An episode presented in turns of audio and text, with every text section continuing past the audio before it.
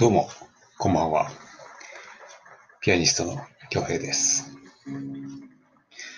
えー今日はね、仕事は一日に休みにして、うん。で、夜、ちょっとビジネスの、コンテンツビジネスのセミナーに行ってきたんですけれども、まあ、やっぱりね、毎日ね、ウーバーイーツなり、アマゾンフレックスなり、仕事してたんで、ちょっとやっぱり体が結構、なんか肩のあたりが痛みが走るようになって、それで結構、うん、あ、これもう休まなきゃいけないサインなんだなと思って、今日は思い切って休みにしました。まあ、こうやって自分で休みを決めれるのも自営業のいいところですけれどね。まあでも、自分が体を動かして働いて、ようやく収入が得られるという労働型の収入であることは間違いなくって、僕が目指すストック型の権利収入ですか？それを構築するわけではないのでね。まあでも、しばらくはそれで働く必要があるんですけどもね、労働で。で、まあそのストック型収入を作るために何かヒントになればいいなと思って、今日夜7時からの免疫の、えーコンテンツセミナーに行ってきたんですけれども、まあ、確かに面白そうな話でしたけれども、あの、今流行りの Kindle で、なんか、Kindle を、なんか、どんどん出版していって、で、なおかつ本文は書かなくていいみたいな、表紙とタイトルさえつければ、それをだんだんつき積み重ねていっていって、権利収入を作って、で、さらにはそれを外注していくっていう、なんか、話を聞いた流れだとそんな感じで、だったんですけども、やっぱりね、この手のセミナーに絶対あるのが、最後に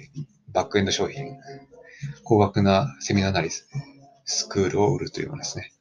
まあ今回はさすがにちょっと50万は高いなと思ったんで、ちょっとその時はよしやるかと言ったんですけど、今ちょうど家帰ってきて飯食って冷静になって考えたらやっぱ50万は高いなと。うん、思いますね。言ってもやっぱり権利種類になるというのはずっと続けて、まあ、3年目には3、40万月に自動的に入ってくるみたいな、そういう収入になるらしいですけれどもね。まあ確かにそれは、そうなったらすごいんですけどね。うん、まあ夢のあるある話っちゃ話なんですけども、やっぱりちょっと、4、50万するっていうのはね、やっぱりそれ、まあ、ね、あの、昨日、まこなりさんの YouTube でも言ってたんですけども、ね、やっぱり、そんな儲かるのなら自分人に紹介するわけないだろうみたいな、今よく言われる話ですよね。確かにそれを思い返して、ちょっと、やめようかなと思います。このラジオもやってるんでね、僕はこのラジオとか音声コンテンツで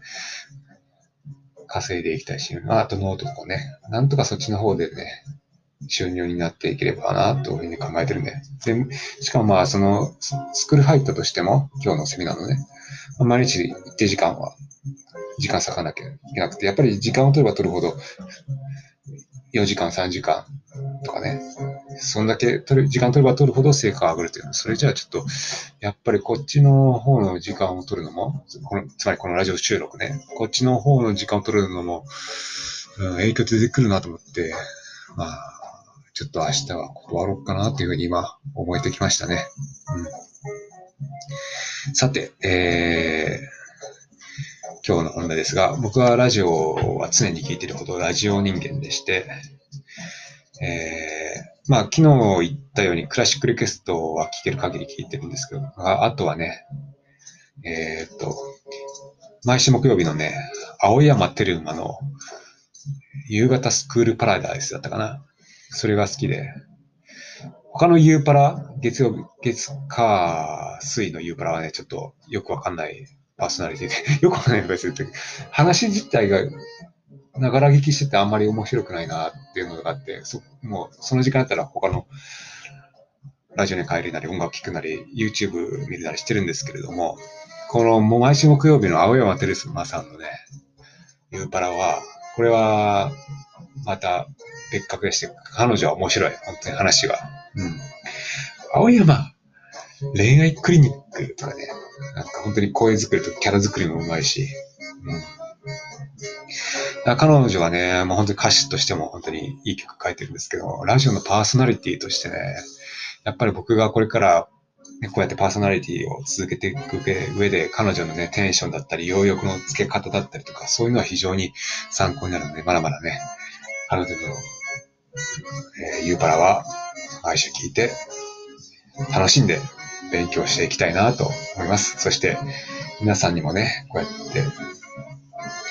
楽しく、ね、みんな楽しいでしょ？この放送聞いてくれて、うん、ももっとさらにさらに楽しく皆さんにコンテンツを届けていければなと思います。